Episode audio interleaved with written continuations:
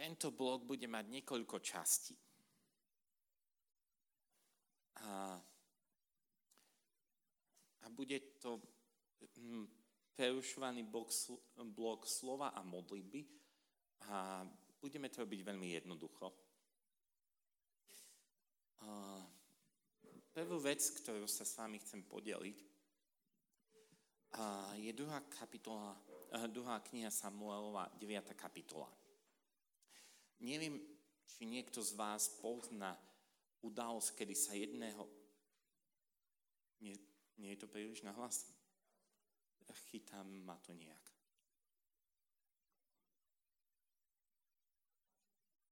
Ale t- no, už je to lepšie. Ďakujem. A jedného dňa sa kráľ Dávid zobudil a zrazu si povedal, či je niekto, komu by som mohol preukázať milosedenstvo. A to slovo milosedenstvo je použité tam slovo chesed. Táto, eh, toto slovo znamená zmluva, milosedenstvo, vernosť a tak ďalej. A kvôli čomu? Lebo my vieme, že eh, Dávid a Sávlov dom a boli úzko prepojené. Saul bol vlastne svokor Dávida a hoci ho, nenávidel, hoci spolu bojovali, tak uh, jeho syn Jonatán, ktorý mal byť dedič, miloval Dávida. A medzi sebou uzavreli takúto zmluvu, že kto prežije, má preukázať milosedenstvo cheset tomu druhému domu. A jedného dňa nám opisuje práve táto kniha, táto kapitola 2 kniha Samuelova 9. kapitola, že sa zobudil Dávid a pýta sa, je ešte niekto zo Savlovho domu, komu by som mohol preukázať milosedenstvo? Lebo ho to zaviazalo. Vy zajtra budete a, podpisovať záväzok a istým spôsobom je to niečo podobné. Niečo, čo mal Jonatán s Dávidom preukázať milosedenstvo. Chesed, zmluva, záväzok, ktorý vytvára vzťah medzi jednotlivými rodinami.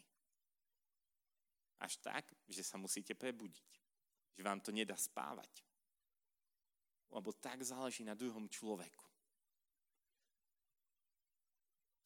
A my vieme, že Savlov dom bol takmer celý zabitý. Vyvraždený kvôli tomu, že nepriatelia napadli Sávla a ostala len jedna osoba. Viete, ako sa volala? M a dobre. Áno, Mephibosheth. Mephibosheth. A tento Bošet bol ochrnutý kvôli čomu? Spá, pestunke spádol. To je veľmi dôležité, kvôli čomu, lebo viete, predstavte si udalosť, že idú zavraždiť vašu rodinu. Táto pestunka vás iba vezme a ešte keď vás zachraňuje, urobí z vás kripľa, ochrnutého. A Dávid sa pýta, je ešte niekto, komu by som mohol preukázať milosedenstvo? A oni odpovedajú, že nejaký Bošet. A viete, kde sa skrýval Bošet? Hm, to už je dávno. A, a už je to...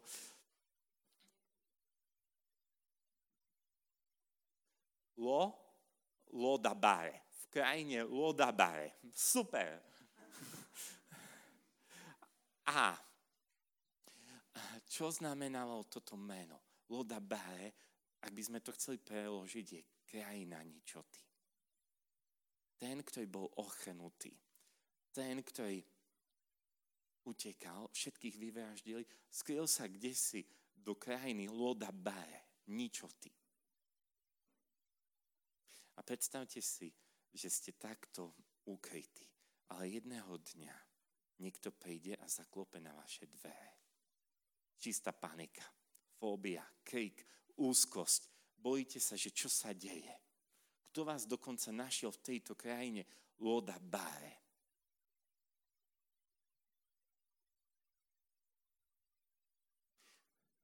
A prídu vojaci, ktorí pochádzajú od kráľa Dávida a vám povedia, že kráľ vás chce vidieť. Dávid, ktorý prevzal trón po Savlovi. Dávid, ktorého váš predok chcel zavraždiť, prenasledoval.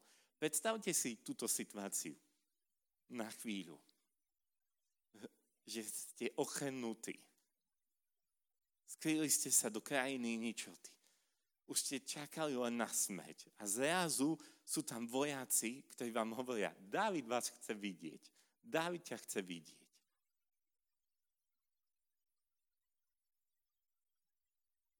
Čo by ste prežívali?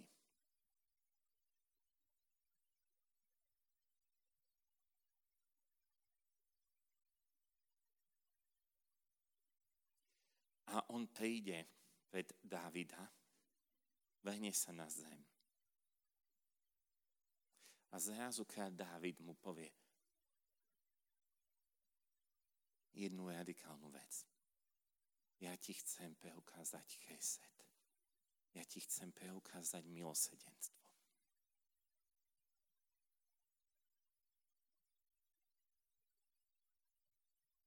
A povie, od dnešného dňa budeš jesť kráľovského stola. Viete, čo znamená Bošet? Meno. Znamená to zlomená hamba. Zlomená hamba. Je to jeden z najkrajších obrázov z povede. Je to jeden z najkrajších obrázov uzdravenia, oslobodenia. Toho, čo je naozaj milosedenstvo.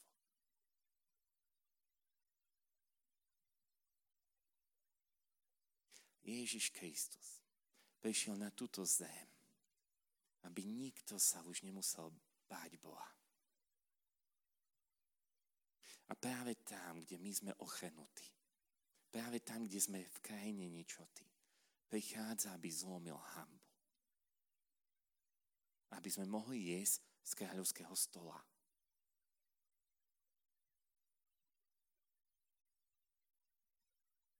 A každá spoveď je liturgiou. A liturgia je vždy oslavou.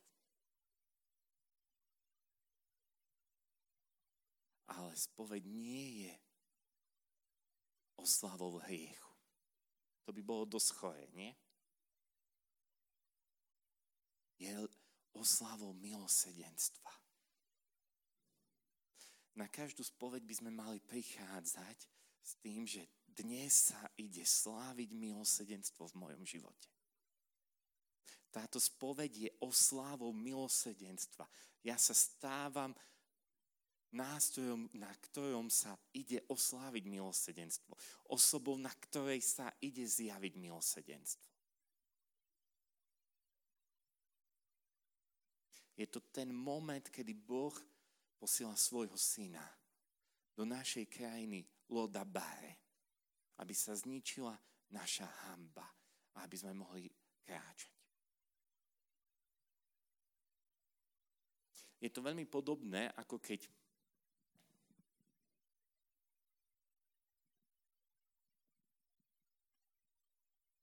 Ježiš kráčal cez Jericho túžil ho vidieť Zachy. To nachádzame v Lukášovom evaníliu. A Lukášové evanílium a Lukáš má zmysel pre detaily. Viete, čo znamená meno Zachej? Má viacero prekladov a jeden z nich znamená čistý. Viete si predstaviť, že ste mytník. Pracujete s nečistými peniazmi. Už len to, že spolupracujete s Rímanmi, všetci vás nenávidia, odsudzujú. Držíte peniaze, ktoré vás liturgicky robia nečistými. A Lukáš píše, že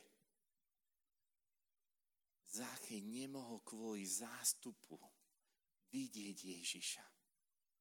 Si predstavte, ja budem teraz na to veľmi dobrý príklad, že by moje priezvisko bolo spevák. Ráno som vám hovoril, ako neviem spívať. Alebo že by bolo moje priezvisko šofér. Alebo ho, neviem, čo vy nedokážete, alebo uh, aký máte dokonca hriech. Že toto by ste mali priezvisko. Toto mal Zachej. Jeho volali čistý. Čistý. A všetci ho považovali za nečistého, lebo takto spolupracoval s Rímanmi. Bol mýtnik.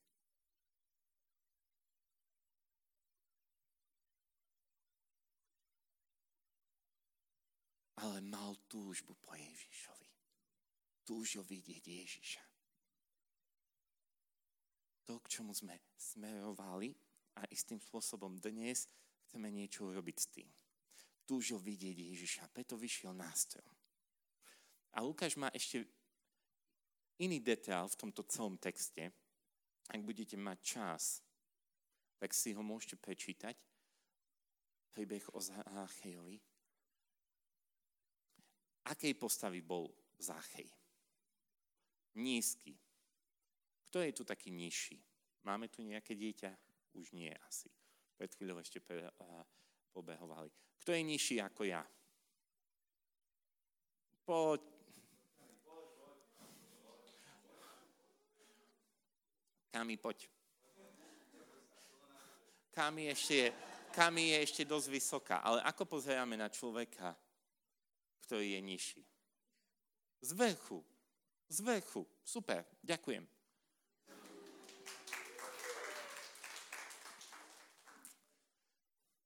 A ako pozrel Ježiš na Zacheja? Pozrel na ňoho hore. Lukáš má zmysel pre detaily. Pozrel na ňoho hore.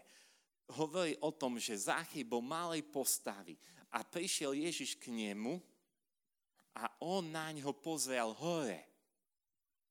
A zrazu mu povedal jeho meno Záchej, bez toho, aby vedel. Toto je ďalší silný obraz spovede a zbavenia hamby. On pozera tak, že sa uponížuje. List Filipanom 2. kapitola. On, hoci má boskú prirodzenosť, nepridržal sa svojej rovnosti s Bohom, ale zriekol sa seba samého. Ježiš je ten, ktorý sa stále uponižuje a hľadí na nás z dola hore. A tento pohľad je uzdravením. Toto je sviato zmierenia. Kedy Ježišov pohľad nás dvíha A my potrebujeme sa takto to naučiť sláviť. Lebo keď sa naučíme sláviť, tak zrazu sa deje to, čo zážil Záchej. Že dvojnásobne vrátim. On vstupuje do pokánia. Tento pohľad, ktorý dvíha, dáva nám silu zmeniť náš život. Tento pohľad mení nás. Pohľad, kedy Ježiš sa uponížil. je veľmi dôležité chváliť Boha a uctievať ho. Toto zažil Izajaš v 6. kapitole, kedy vyznával svety, svety, svety a uvedomil si svoj hriech. Ale ak chceme naozaj prísť k hlbokému obráteniu, potrebujeme dovoliť, aby Boh sa uponížil. Aby nás vyvýšil, vyzdvihol vtedy naozaj dôjde ku zmene. Nielen ku vyznaniu hriechu, ale premenie srdca, ku pokániu.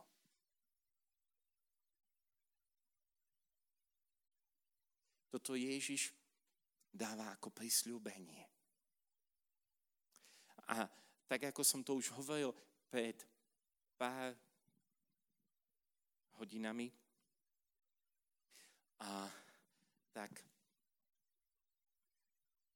Ježiša môžeme stretnúť len ako lekára. A to znamená, že si my volíme slabosť, lebo lekári nepotrebujú zdravý, ale chorej. On neprišiel volať spravodlivých, ale hriešnikov. Momente, kedy my budeme túžiť byť bez hriechu, v tom slova zmysle, nielen, že má túžbu, ale je to perfekcionizmus, hovoríme, že Ježišu, ja ťa nepotrebujem. Ja chcem byť samostatný.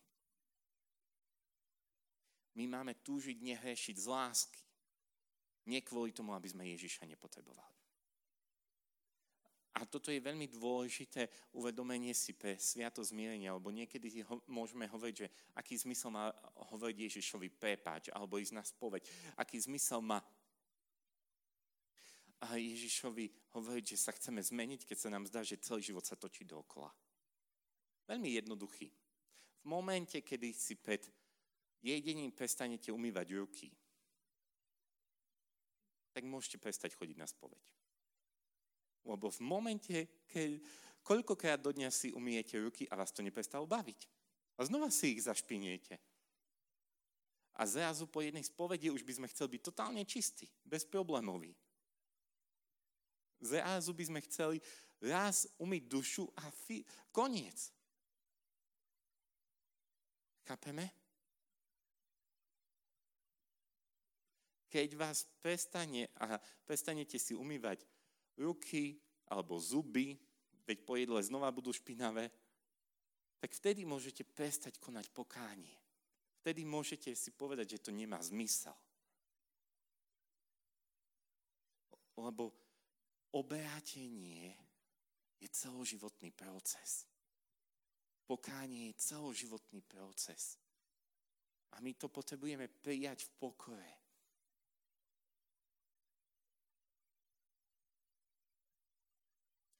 To, či naozaj to dokážeme sláviť, sa prejavuje v tom, že vstupujeme do radosti, ktorú má nebo.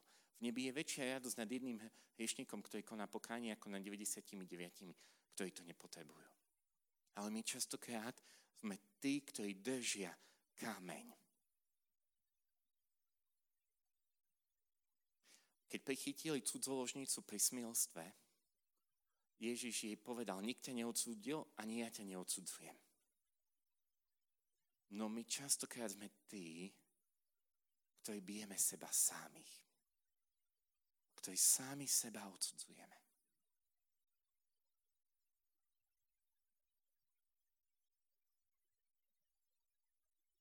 A toto bol úvod do konkrétnej aktivity. Ak si sa v tomto našiel, teraz sa chceme za to modliť. Ak si sa našiel, že si kde si v krajine Lodabae, že držíš kameň, ktorým bije seba samého.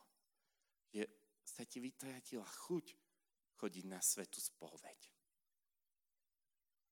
Že sa ti vytratila túžba po pokáni, že už si znechutený sebou samým, tak teraz sa ideme modliť za teba.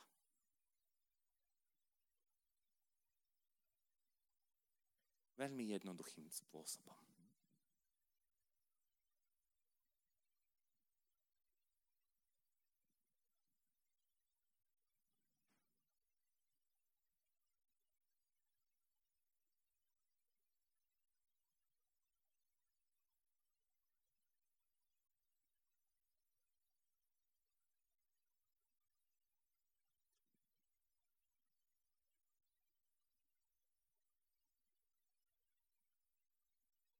Kto sa v tomto našiel, je čas prísť pred kráľa. Nech on vám preukáže milosrdenstvo. Chcem vás pozvať, aby sme urobili to, čo urobil Dávid.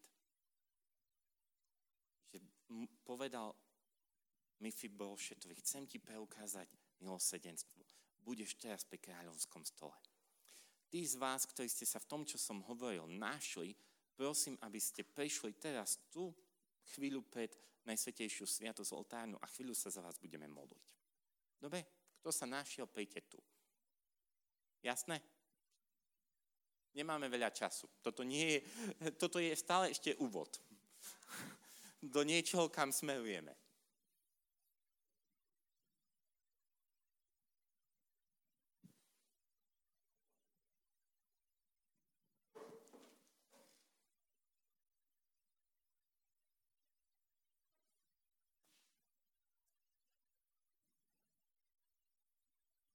Môj Pane Ježišu,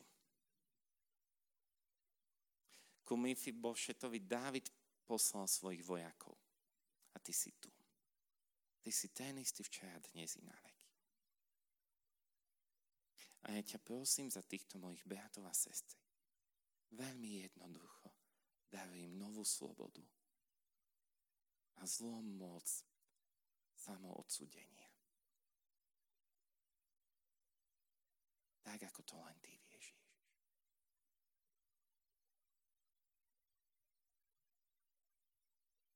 Ako to len ty vieš. Preukáž svoje milosedenstvo.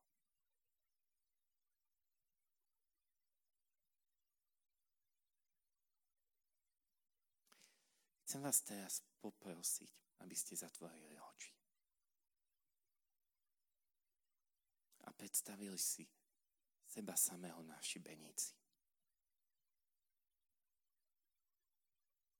Máte láno okolo svojho krku.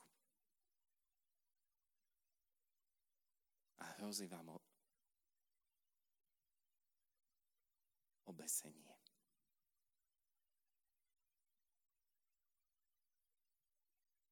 Ale kád už odišiel odišiel aj Ježiš, lebo on vás neodsúdil. Ale vy ste odsúdili seba samých.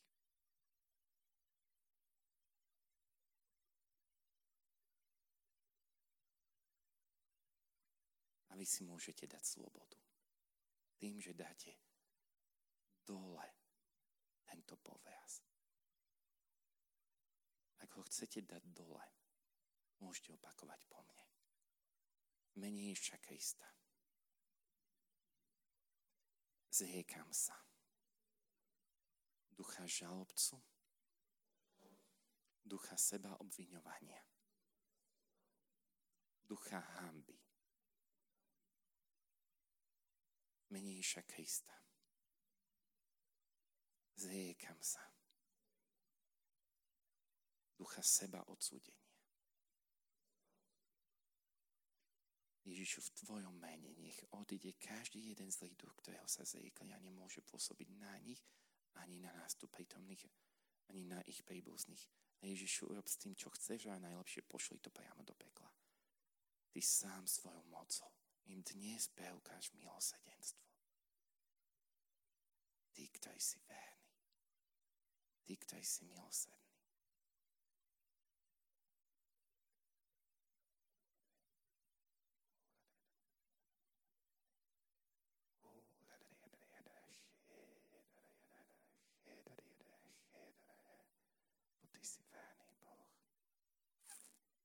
Amen.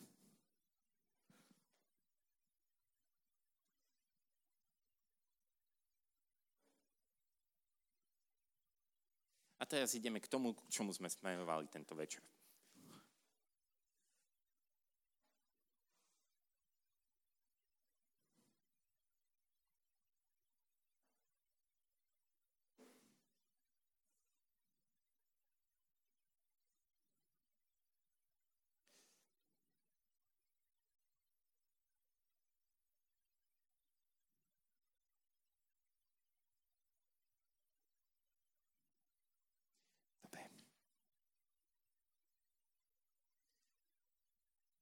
Mm, včera sa ma spýtal Lukáš Palaj, že ktorý cirkevný otec je môj najobľúbenejší. Kto si zapamätal?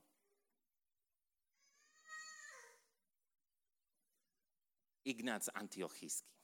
Včera som ho nespomínal, ale ak chceme zrastať v túžbe ku svetosti, tak práve k nemu by sme sa mohli modliť. Prečo? Benedikt XVI pápež Benedikt XVI napísal a povedal o tomto Ignácovi Antiochískom. Nijaký cirkevný otec nevyjadril tak silno ako Ignác túžbu po jednote s Kristom a po živote v ňom. Viete si predstaviť, aký to je kompliment od Benedikta XVI. počuť, že nejaký cirkevný otec nevyjadril tak túžbu po zjednotení a živote ako Ignác. Dosť dobre, nie? Takže máte nového patrona alebo niekoho, ku komu by ste sa mali modliť, aby orodoval za vás. Tento Ignác bol blázon. Bol blázon. Naozaj. Sa smejte, ale to, to, teraz začína radikalita.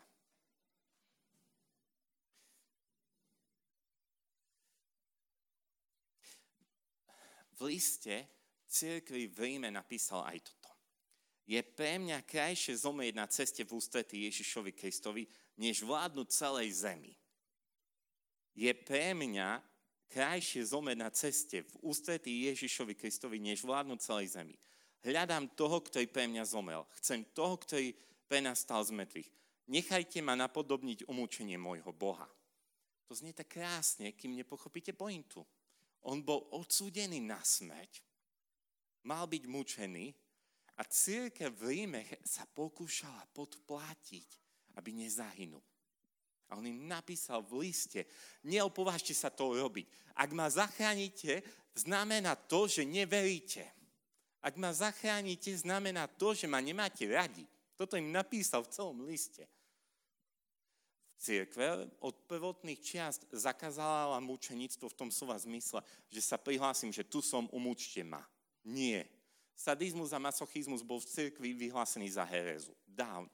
Ale Ignác Antiochii už bol uväznený a vedel, že nie je záchrany, ak to nebude klámstvo, ak to nebude korupcia. A on toto nechcel. A hovoril, že budem sa modliť, aby sa ma nezjakli levly. Budem sa modliť, aby ma chceli žožrať. Toto on písal a toto robil.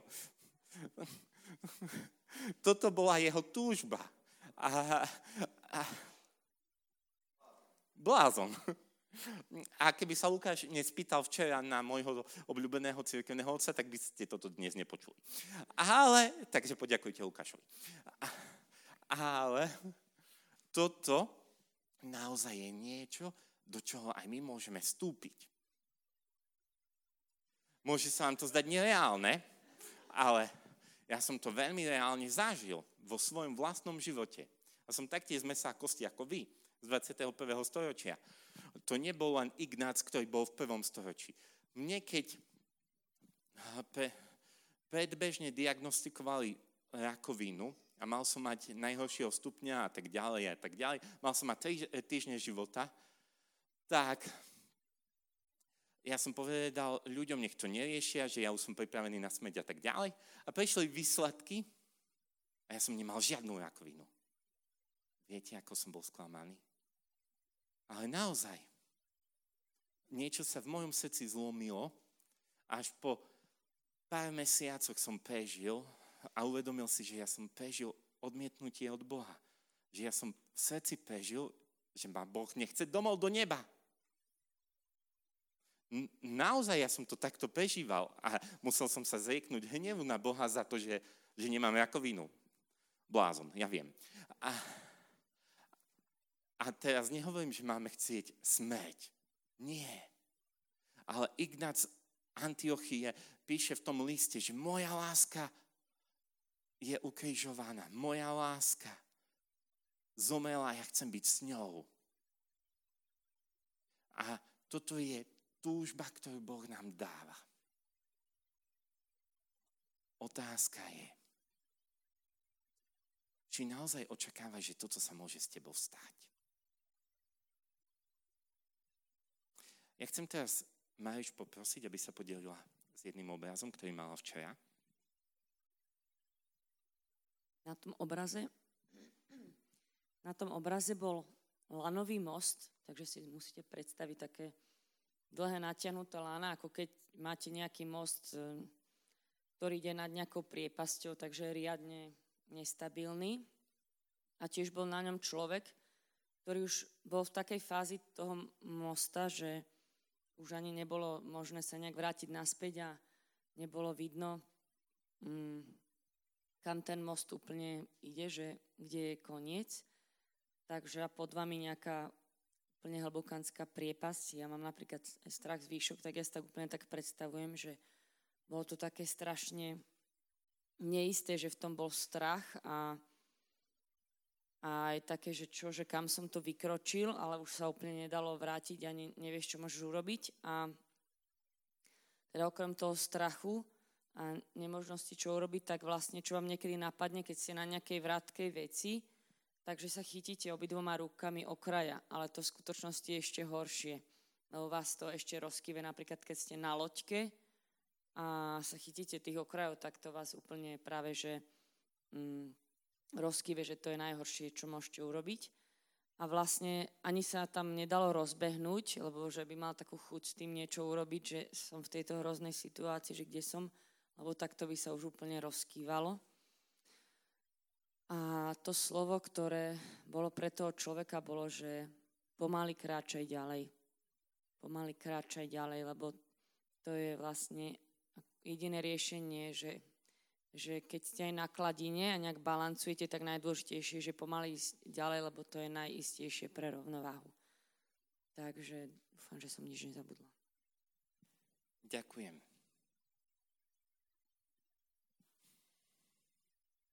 Carlo Maria Martini, to bol jeden kardinál exegeta, ktorý uh, vysvetľoval Božie slovo, Sveté písmo, povedal jedno zásadné kritérium, komu by mal zver, byť zverený úrad v cirkvi.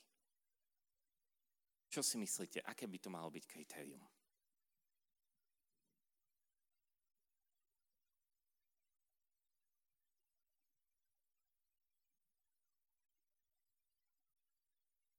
Nejaký nápad?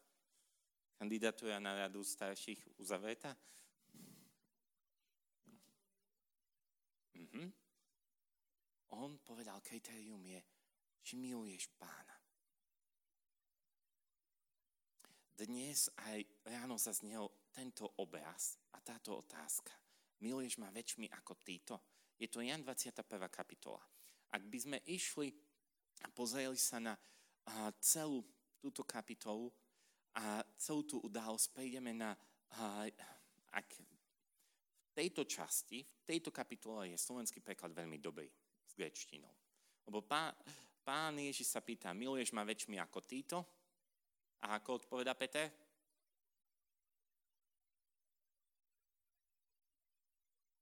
Páne, ty vieš, že ťa máme rád.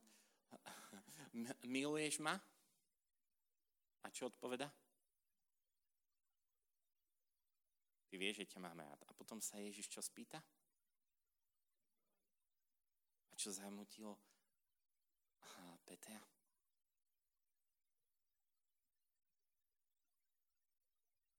Ľudia, drahí, ako čítate písmo. Petra zarmutilo, Jan tam jasne píše, že sa ho tretíkrát spýtal, máš ma rád. Väčšina ľudí si myslí, že Petra zarmutilo, že sa to trikrát pýtal. Ale písmo jasne hovorí, že ho zarmutila otázka, máš ma rád. Že Ježiš musel zísť na jeho úroveň. Boh prispôsoboval otázku jeho odpovedi. Chápeme? Smútok tých, ktorí milujú Ježiša, vyvoláva neschopnosť lásky.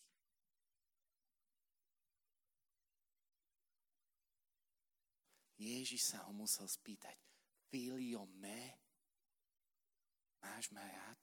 Dovtedy sa pýtal, agape me, miluješ ma?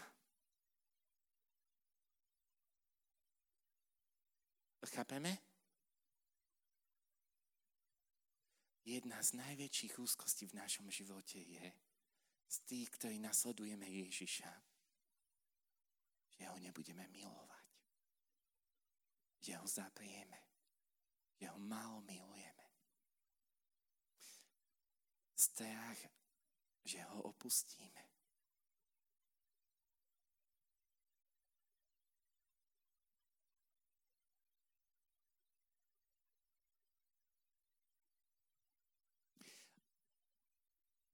A čo si podobné počúvame v zjavení 24, v zjavení 2. kapitole v 2. a 4. verši, kedy Ježiš vyčíta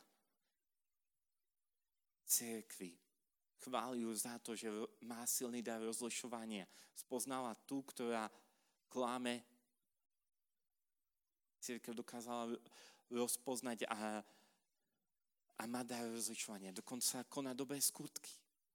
Ale má proti nej, že zanechala prvotnú lásku. A Jan z hovorí, že nakoniec budeme súdení z lásky. A prvé prikázanie je milovať Boha z celého srdca, z celej duše a z celej síly.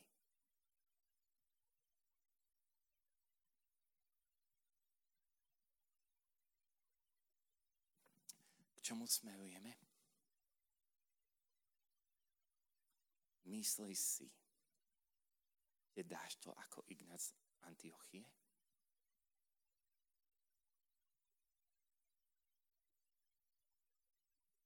Potom sa na tom rebríku budeš kývať.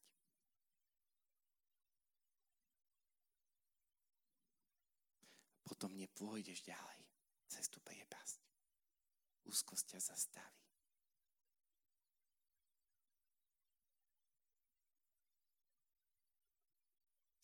Jedno z proroctiev, ktoré zaznelo, keď sme sa modlili za církev,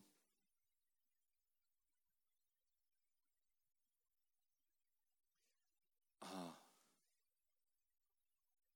bol, budeš ma milovať v zime. Budeš ma milovať aj vo všednosti a každodennosti.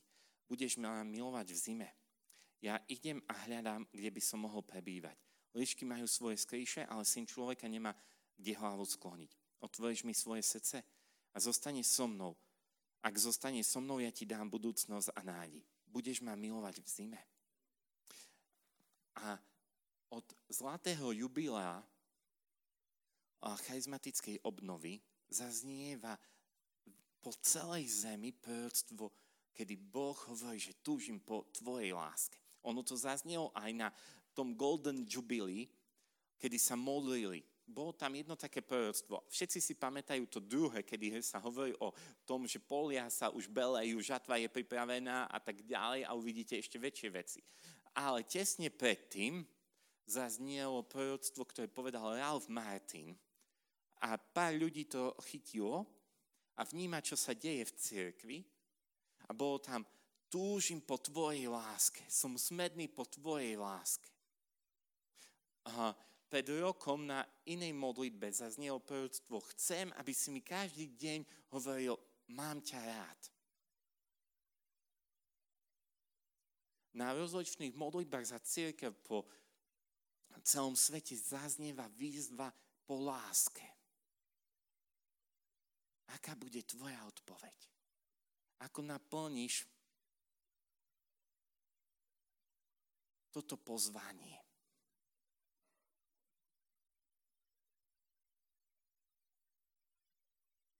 Ale je tu jeden zásadný kľúč pre toto pochopenie. Tá, toto pozvanie a povolanie nemá v nás vyvolať strach a úzkosť, ale má nás na novo oživiť. Jan Zlatoustý, ďalší cirkevný otec, keď som sa modlil týmito proroctvami a našiel som jeho citát, tak chcem dať jednu interpretáciu. Nehovorím, že interpretáciu všetkých týchto proroctiev naraz. To na to by sme nezvládli tento večer. Ale jednu, do ktorej chceme vstúpiť. Jan Zlatoho ústy hovorí, že keď milovaný spozná, že milujúci túži po jeho láske, tak zrazu sa prebudí a oživí keď milovaný spozná, že milujúci túži po jeho láske.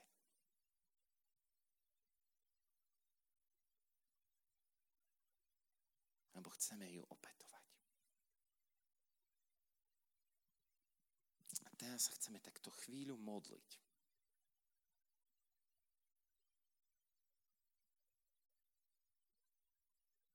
Vládzete? Dobre.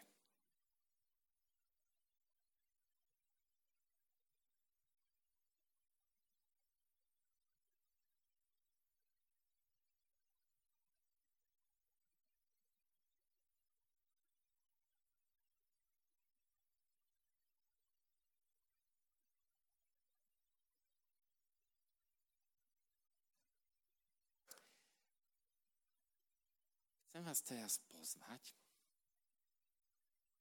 aby ste na chvíľu zatvorili oči. Mnohí z vás ste zažili, či cez otcovo srdce alebo iné spôsoby modlitbu cez predstavivosť. A dnes večer to urobíme. Ale trochu iným spôsobom. Myslím si, že v živote ste nezažili takýto spôsob uzdravovania spomienok.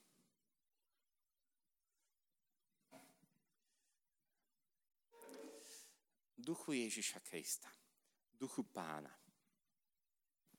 My chceme odpovedať na proroctva, ktoré zaznievajú po celej cirkvi, aj v tom, čo zaznelo teraz tu. A Duchu Svetý, ja ťa teraz prosím, aby ty sám si k nám prehovoril a aby si prenikol naše srdcia, našu myseľ, našu pamäť. A tak ako Izrael, ktorý si spomínal na dejiny spásy, aj my teraz chceme si spomínať. Teologicky to nazývame anamnéza. Povádzanie do prítomnosti Ježiša Krista.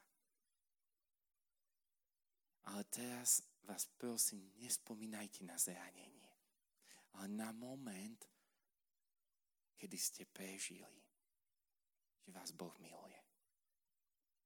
Duchu Svety, Ty sám im teraz pripomeň chvíľu, kedy zakusili Tvoju lásku. Ježišu, Ty, ktorý si tu prítomný pod spôsobom chleba.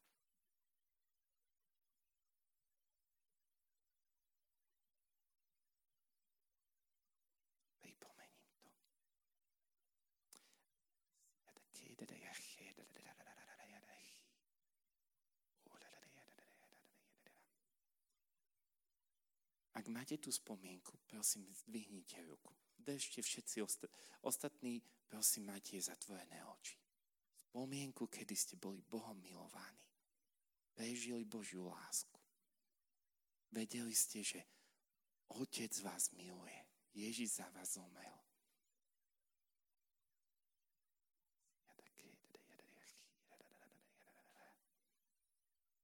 Duchu Ježiša Krista, duchu Pána, skrze Teba je v našich srdciach rozjata Otcová láska. Ty si ten, ktorý dáva nášmu srdcu pokoj.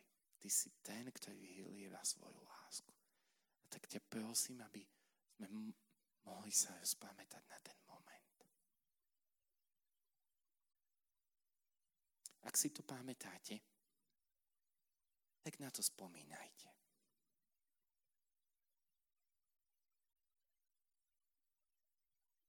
Môžete pokojne položiť ruky. Vy, ktorí nemáte túto spomienku, dovolte Kristovi, aby vylieval teraz na vás lásku. On je tu.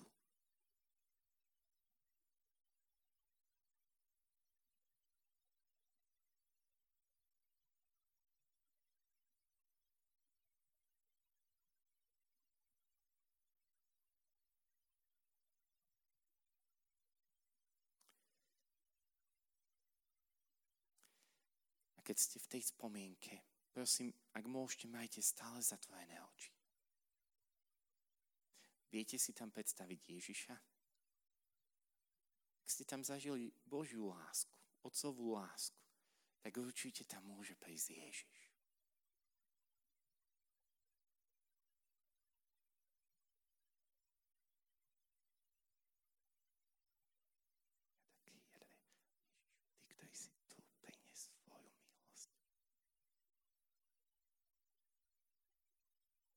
Kto z vás môže vidieť Ježiša v tej spomienke, prosím, zdvihnite ruku.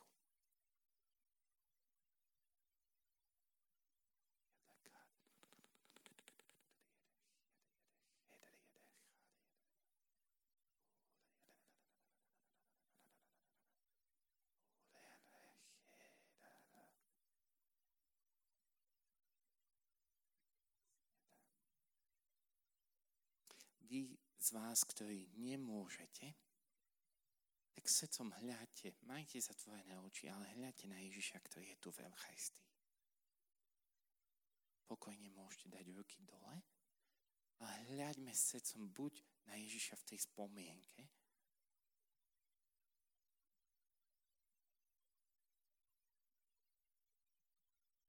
alebo tu v Eucharistii.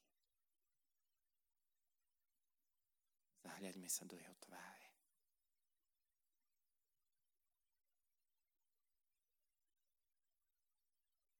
A počúvajme jeho otázku. Budeš ma milovať aj v zime? Budeš ma milovať aj vo všednosti a každodennosti? Budeš ma milovať aj v zime? Ja idem a hľadám, kde by som mohol prebývať. Líšky majú svoje skrýše, ale syn človeka nemá kde hlavu skloniť. Otvoríš mi svoje srdce. Ak zostaneš so mnou, ja ti dám budúcnosť a nádej. Budeš ma milovať aj v zime.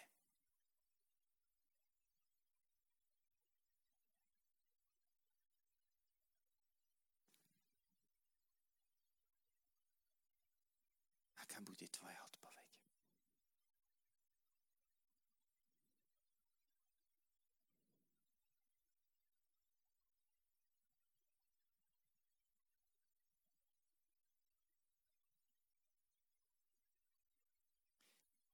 Takto hľadíte na Ježiša. Chcem vás teraz pozvať, aby ste opakovali jednu modlitbu po mne menejšia Krista. Zriekam sa klámstva, že ja nemilujem Ježiša. Menejšia Krista. Zriekam sa. Ducha strachu, že zapriem Ježiša. Menejšia Krista. Zriekam sa. Ducha strachu, že budem neverný, neverná Ježišovi. V mene Ježiša Krista zriekam sa. Ducha žalobcu, ducha seba obviňovania, že ja nebudem milovať Ježiša. Že ja to nedám. V meníša Krista. Zriekam sa. Ducha úzkosti, že budem neverný.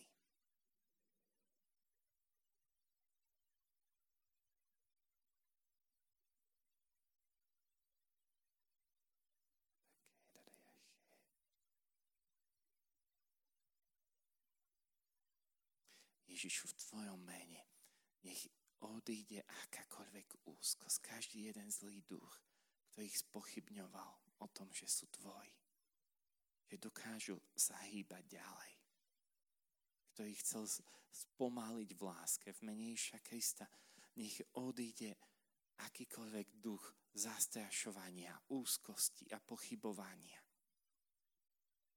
Nech odíde akýkoľvek duch strachu, že uprednostnia čokoľvek pre tebou Ježiš. Ježišu, nech majú odvahu kráčať ďalej. Ježišu, v Tvojom mene každý jeden z lídu, ktorého sa zriekli, musí odísť. A urob s tým, čo chceš a najlepšie pošuť priamo do pekla.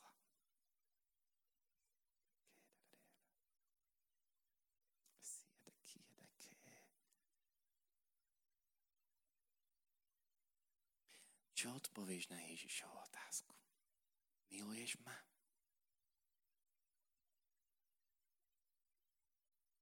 Máš odvahu kráčať ďalej. Ježišu, ja ťa prosím, aby ty sám si zmenil tento strach na bázeň. Aby oni mali bázeň, nie strach. Aby nemali už žiadnu úzkosť.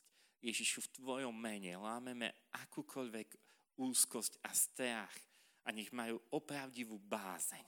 Strach, ktorý ich spôsoboval, že sa skrývali pred tvojou prítomnosťou ako Adam, ktorí pochybovali Ježišu, že môžu ísť ďalej. Ja ťa prosím, aby od tohto večera oni mohli zažiť urychlenie v láske k tebe. Nech môžu naozaj kráčať. Ja som dnes mnohých z vás povedal. Ja viem, a tento večer nepíšem váš proces blahorečenia. Ja nie som naivný, ale ja viem, že ten, ktorý vo vás dokon- začal dobré dielo, aj ho dokončí. On ho aj dokončí lebo On má tú moc. A ja na vašich tvárach vidím, že milujete Ježiša. Ja vidím, že ty miluješ Ježiša. A ja ti dôverujem, že ty to dáš. A tvojmu srdcu, ktoré sa chveje, hovorím, že ty to dáš. Lebo ja to vidím na tvojej tvári.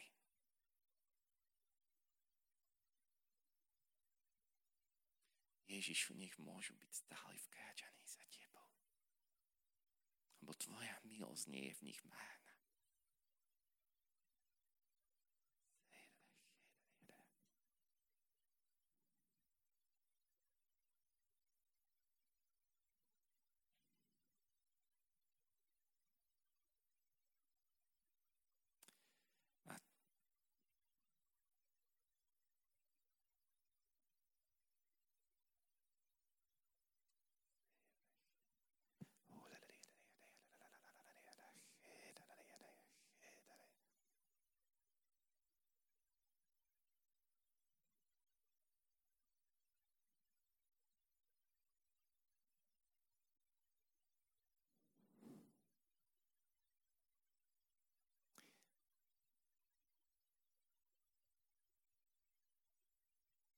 Kto má novú dôveru, že môže milovať Krista.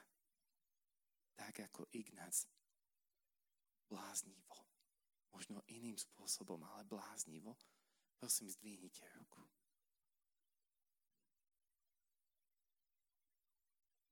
Ježišu, ja ti ďakujem. Nech naozaj môžu kráčať v dôvere.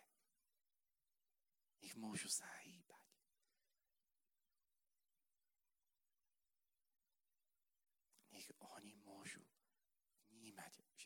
Ty si v nich a že ty v nich miluješ.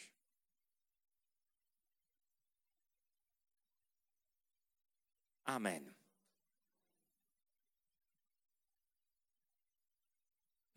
Naozaj myslím, že pre mnohých z vás, preto sme to dali na dve časti. Rozumiem, že niektorí ľudia skôr máte ešte pochybnosť, že či ste prežili milosedenstvo a či Boh vás miluje ale naozaj je tu medzi vami zo pár ľudí, ktorým Ježiš tento večer naozaj chcel preukázať to, že sú schopní ho milovať. Vy na to máte. A ak niekedy sa vám to bude zdať ako klamstvo, tak tento hriech bude pripočítaný mne. To beriem na seba. To, ak sa vám zdá, že ste dnes povedali Ježišovi, že ho milujete ako klamstvo, tento hriech je môj. To beriem na seba. Lebo ja na vašej tvári vidím, že vy milujete Ježiša. Tu je Ježiš v Eucharistii. Tu je živý Boh. A ja pred ním hovorím, že vy milujete Ježiša. A keď nie, toto klámstvo je môj hriech.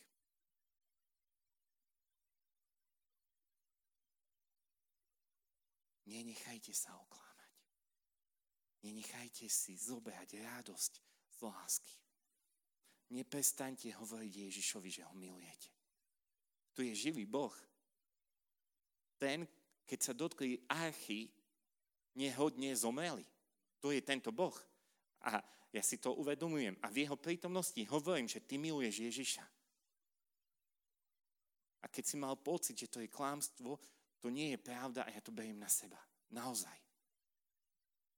S plnou vážnosťou to hovorím. Lebo už bolo dosť, že vás žalobca okrádal a dával vám úzkosť a strach. Aby vás pomalil v láske. Aby zastavil vo, vás vo vašej charizme, vo vašom dáre milovať Ježiša. A ja verím, že vy máte v tom špeciálne povolanie ako Ebenezer. A viem, že mnohí z vás budú vzorom preto pre celé Slovensko. A toto hovorím vážne. To nie, ja tento večer som neurobil ako, že budeme mať trochu chichychy, mecheche. Tu je Ježiš. Kráľovna zo Áby sa prišla pozrieť na mudro Šalamúna, tu je niekto väčší. Celený Niveko na opokanie na hlas Jonáša, tu je niekto väčší. Ak si myslíme, že toto bolo len také zahrávanie sa,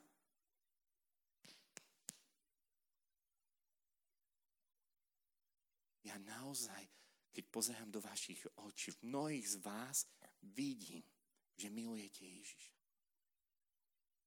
A túto, túto istotu, túto dôveru vám chcem tento večer dať. Aby ste mohli ísť ďalej. Kráčať.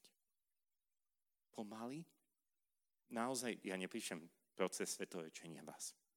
Nehovorím, že nebudú ešte pády. Ja hovorím, že miluješ Ježiša. Toto môže dať slobodu tvojmu srdcu. Amen.